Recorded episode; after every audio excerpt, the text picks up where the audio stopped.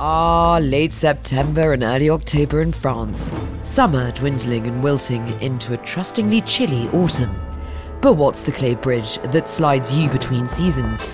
I'm Alexandra Lawton, and we're here at Roland Garros. The Roland Garros set. Hi, I'm Lindsay Davenport, and you're listening to the Roland Garros set. Day five at Roland Garros, and I can't believe I'm saying these words out loud. It's sunny! And I'm genuinely regretting not bringing my sunglasses. I actually removed them from my bag not two days ago, sadly accepting that they were totally superfluous and that I'd not see the sun again for an aggressively long time. So I reckon the reason the sun's out is because I stopped willing it to come out rather egotistically. So you're welcome. anyway, Djokovic is on today, Svitolina, Goner versus Zhang, and it's a big showdown in Pliskova and Muguruza, so definitely going to catch that. I'm now, however, on my way to meet a woman that's considered royalty in tennis, and I can't wait to introduce you. So I have the great pleasure of standing outside court Suzanne Lenglen with none other than Lindsay Davenport. Lindsay, hello. Hi. Hi. Oh my gosh, so you've just been commentating uh, Garbiñe Muguruza and Pliskova. She just won. Garbiñe looks good. Um, first of all, I'm always a little biased. Conchita Martinez is maybe one of my most favorite people in in the sport. So um, you know, I've always been a, a Garbiñe fan, and watching her just this year get back with Conchita and kind of get back on track and, and look so motivated. Um, she looks good here. Once she got through that first round, you never know. Everybody's tricky in the beginning. She looked much better today against Kristyna Pliskova. Um, she looks good and she looks motivated and uh, hopefully healthy. And uh, I wouldn't. I wouldn't bet against her. No, for sure. I mean, look, you're uh, just. I'm doing a subject today on women's tennis, so the women's game, and I. I'm so pleased actually that I'm, I'm talking to you. You're a former number one, and people describe you as the reluctant champion. I guess so. Um, you know, uh, so much about being on the top and about um, everything that goes with it was not stuff that I really liked. Playing tennis, oh my gosh, all day long, any court um, with the balls. My husband and I go out there. We still battle and we still fight. And we st- do you let Do you let him win? Well, unfortunately, he's better than me. That's the problem. I know. Um, and so that all that part is great. Um, you know, I struggled more with people wanting my autograph or people you know, wanting these interviews. No, it's it's it's great now. It, much, so much has changed. So, you know, it, reluctant maybe. I mean, I liked, I enjoyed winning, and I enjoyed that part of it. But um, some of the other stuff that went with it, um, you know, is a little bit tough for some personalities. And some people are a little bit more shy, a little bit more insecure, a little bit more anxious about that stuff. Um, so it's just, it was something that took me a little while to get used to. I never really mastered it. I never really felt comfortable with it, but I learned to manage it. Well, the women's game today, there are not a lot of champions today, I would say, that are like you. It's a, there are a lot and I didn't mean this pejoratively, they're a lot showier. Is that part of the game? Is that part of women's tennis today? You know, and I wonder if it's also this generation. And, you know, so often you learn sometimes about. But only specifically women. Yeah, but I mean, you look at like their social media. Like, I, I don't know, I don't know. Maybe if I'd grown up in this generation, maybe I would post 100 photos of just myself. I, I don't think so, but. and it seems to be that's what they like to do. So, you know, social media throws a whole different kind of curveball to the, these players this generation. Um, a lot of them seem to go with the flow and adapt to it. Um, but still, it's it's a tough it's a tough era to play in. Um, a lot of people judging. You hear a lot of the criticism because of your accessibility on these social media platforms. Um, I mean, so couples in tennis as well. Uh, I mean, what is it? Monfils and Azarenka? Is that what it is? Oh yeah. I mean, it's you know that actually is much different from my age. I actually asked Jim Courier that the other day. I said, Jim, do you remember like a lot of couples between the men's and women's tour when we played and he was like oh god no. Like maybe one or two but now it seems i will say the, the men in this generation are much more accepting and much more encouraging of their female counterparts. I, I didn't necessarily feel that same support um, when I played, and I think that that has been such a huge positive the last I don't know, 10 plus years, um, yeah. just the support that the women get from the ATP players. Well, that sort of brings me to I mean, who's your role model back in the day? My role model? Oh, that's... An- Tell me it's Chrissy. No, it's you know it's funny. Um, you know, I, I grew up watching obviously that generation in the 80s. I was born in 76. I grew up in the same town as Tracy Austin.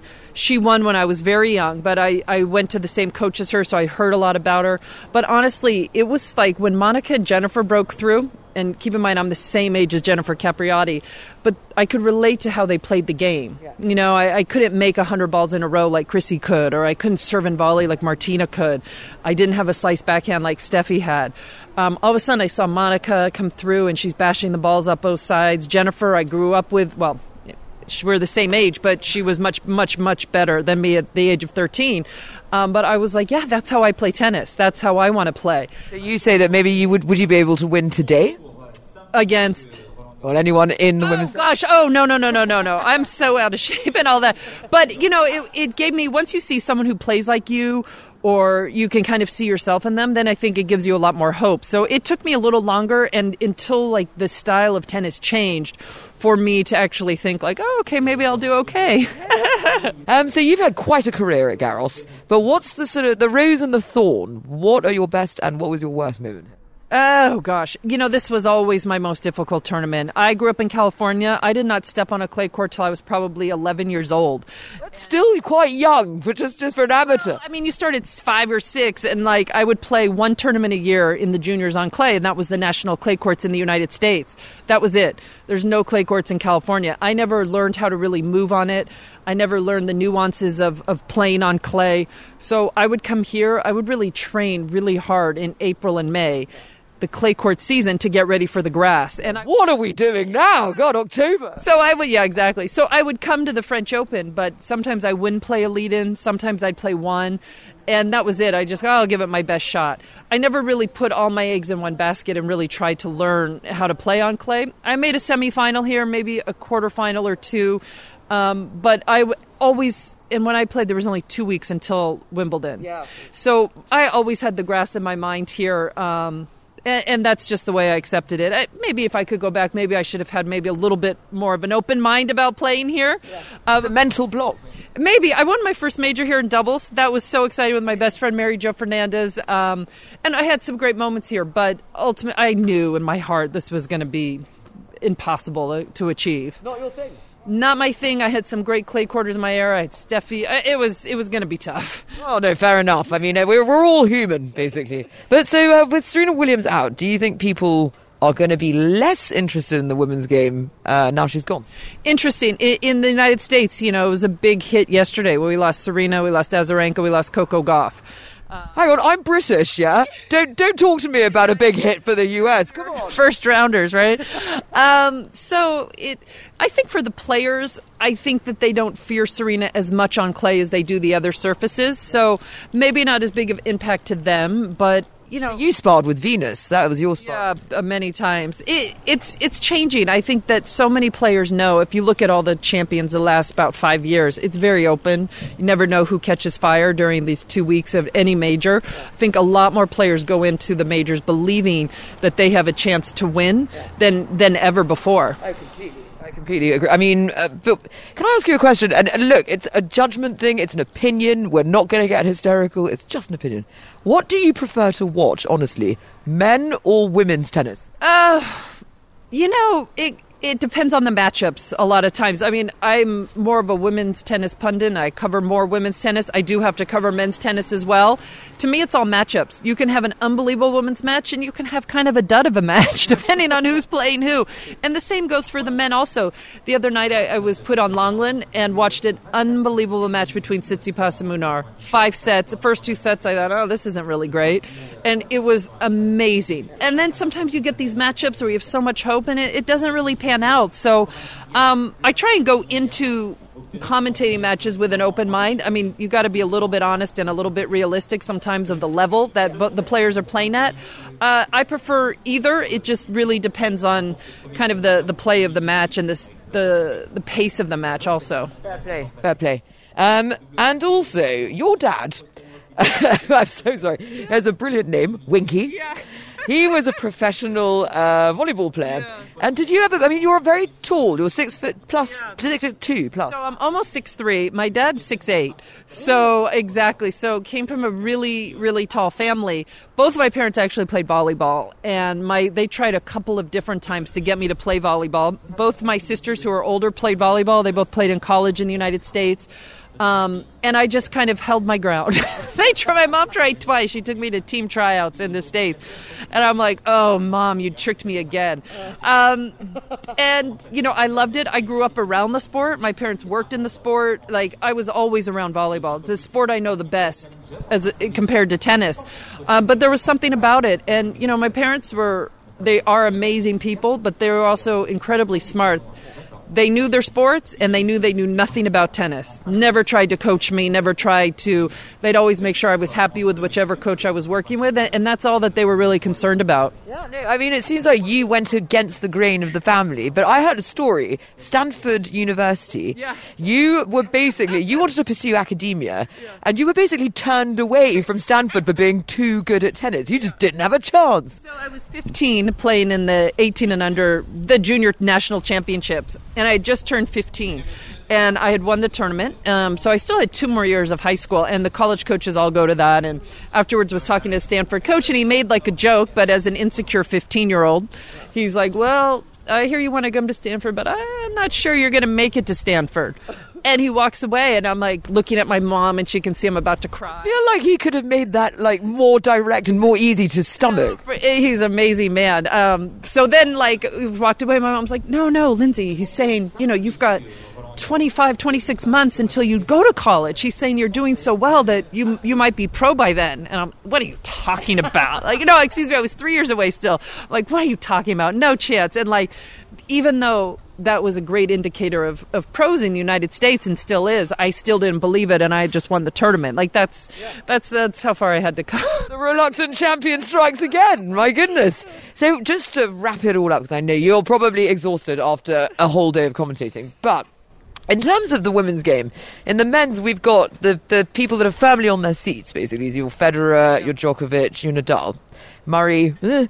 But um, we didn't see that in the women's game. Why? it's a huge role reversal. When I played, I mean, we would get all, all sorts of grief. Oh, it's so predictable. It's always Steffi and Monica. It's always Chris and Martina. It's like there's no, and now the last 10, 15 years, it's been like that on the men's. Um, but I don't know why that is. Um, the women's champions haven't been as consistent, except for Serena, um, when she's been dominating the sport. It's a lot more open. It's a lot more interesting. It was fascinating at the U.S. Open final. We have been so spoiled by these amazing players on the men's side of getting the highest level you've ever seen at a Grand Slam final. You think it can't be topped. And all of a sudden, you had two players who knew this was their chance, Thiem and Zverev, and they couldn't play their best in their biggest match. Thiem obviously ends up winning, um, but it, it was fascinating to see. Just it made Rafa, Novak, and Roger look even greater if that's possible with all that pressure and how they can always get to that match and play close to their best time and time and time again. I i actually when new york was done i, I sat back and said i if it was possible to gain even more respect for those three i did Oh no, for sure. I mean, uh, it's unbelievable tennis. They're from Mars, is that right? exactly. Um, I just wanted to know as well. There's a funny story about you not being allowed on a plane because of tennis rackets. I feel like you've got like a really funny relationship with tennis, Lindsay. Be- I, you know what? I mean, we, I tried to. There was very. I had.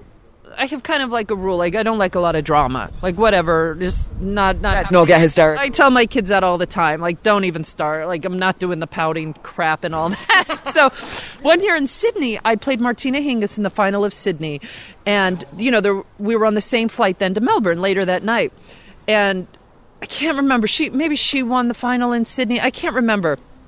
And so we get on the plane and she goes on and I think I waited I went to get some water or something and I watched her get on whatever her rackets everything and then I go on and the guy's like oh you can't take your rackets so are you joking like what do you mean I just saw you know who I am. no, it wasn't that. But I go, you can't let someone else on the plane and, uh, and not let me on the rackets. He's like, you can't take those on.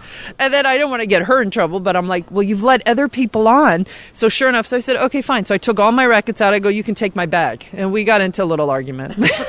Keep in mind, this is 20 years ago, before security tightened up before 9/11, before all this stuff. But yeah, I tried to hold my ground. But uh, To be fair, you're you're you're pretty powerful with a tennis racket, so they they were scared. dude, you've got to let me at least take two or three. You have to. I got to play the Australian Open, whether it was the next day or the day after. You're ruining my career. Exactly. I held it together pretty well. I, I think so, but I don't know. Uh, it seems like no. and I just want to wrap up. I mean, so Sofia Kenin, we, well, she won today. She was really emotional, and she took well, she won Australia, and she's the hope for Garros, but. She let the emotions get the better of her today. Do you, what do you think? Do you think she could still end with a chance? Uh, You know, I'm not sure on this surface. I think she might need it a little faster. It's heavy, it's clay, it's colder this year. You know, Australia was really fast. It was really fast conditions, and that seemed to speed up her balls as well. But the one thing you can never discount with Sofia is she is a fighter. She knows how to win, she does not roll over. She is a very, very tough the toughest American we have, maybe except Serena. She fights for everything out there. Um, I don't know if she's playing well enough either. I mean, she's coming off an 0 0 loss to Azarenka. She's had two three setters. I don't know her mindset well enough to know if she can kind of put that out of her mind and get into gear. Um, but she's she's so good. She's been underrated really her whole life, even in the juniors, and she was winning all the time. Um, will be interesting to see if she can kind of build that confidence on really uh, not her favorite surface as the tournament goes on. Okay. Well, Lindsay Davenport, that was an absolute pleasure. Um, thank you. so much, and I hope to bump into you around. the- Anytime, anytime. I'm around. What happened? American fourth seed Sofia Kenin ran into a spot of bother before managing to limp into the third round at Roland Garros with a 3 6 6 3 6 2 victory against Romanian Ana Bogdan. Kenin, the best American hope at Roland Garros, along with last year's semi finalist Amanda Anisimova, after Serena Williams withdrew with injury on Wednesday, was clearly struggling before eventually finding her range. She talked about how she manages her emotions before, during, and after a match. Um, yeah, before the match, I get quite emotional, you know, sometimes crying. Uh, luckily here, and there's been no tears, thank God. But, um, yeah, I'm obviously nervous. I want to do well. And then, uh, during the match, I just try to put the emotions aside. You know, I don't have time to think about my emotions. I got to play one point at a time. And, um, after, um, you know, if I win, I'm happy. You know, I'm going to take the vic- the victory, and if I lose, I'm crying. So, uh, so far so good. I'm I'm quite happy with the way I'm playing. Uh, these two matches have been quite tough, and um, I felt like I couldn't find my rhythm in both of them, and you know, found a way at the end. So, I'll take it. The Roland Garros set. Well, I am faced with three very strapping, very attractive young. Hello, Hello, how are you? I'm good. How are you? I'm fine. And what's your name? Jules. Vadim. Vadim. and Luis? And Luis. Hello, guys. Hello, you from Paris? No, we are from Rouen. You're from Rouen. Yes, it's like uh, two two hours away from here. Can I ask you a question? And you can be totally honest with me, okay? No judgment. I was wondering, do you prefer watching men's or women's tennis? Uh, to, be, no, to be honest, I'm playing tennis since um, I have five years old, and because of Rafael Nadal, and uh, yeah, I pre- I prefer watching men, but women is not that bad. It's not that bad too. No, That's fair enough. Everyone can have their opinion. That's my opinion, and maybe Louis. Yeah, me, uh, I I love watching boys. I mean, it's more funny than the girls because the girls they are all the same game and sometimes it's boring. But yeah, I like watch women as well, but I prefer to watch boys. Yes. Do you think that women should play five sets? Yeah, I think. No, no. I, yeah, um, to be honest, I don't know. But uh, Well, no, then these guys would be like, oh, God, then it'll go on for longer. yes. two sets, two sets, it's good. Three sets maximum for them, it's good. But I- I like to watch like Osaka. Osaka is, is a wonderful uh, player. She just won. She just won a U.S. Open. That kind of player like Osaka, even Mladenovic is a good player. Française. Yeah, française. she she's she's Avec Thiem. Avec Thiem. Yeah, she. No, So Thiem's single, is he?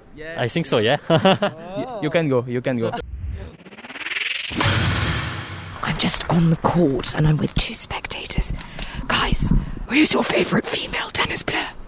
favorite tennis player female uh, I will say Azarenka Ah, okay. And are you enjoying Roland Garros? Yeah, Yes, it's very special. It's a very special time. Enjoy this tennis match, okay?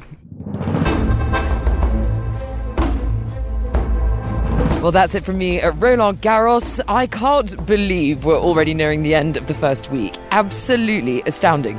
So, tomorrow I'll keep my sunglasses out of my handbag to ensure another day of sun. Don't worry, guys. Don't worry, I'm, I'm all over it. Join me tomorrow for day six on the Roland Garros set. If you have any comments or stories that you'd like to share with us, please do get in contact at hashtag Roland Garros on Twitter, go to Facebook, or use our official Roland Garros mobile app, or just get in contact directly with me. That's at Alexandra Lawton. Toodaloo. The Roland Garros set.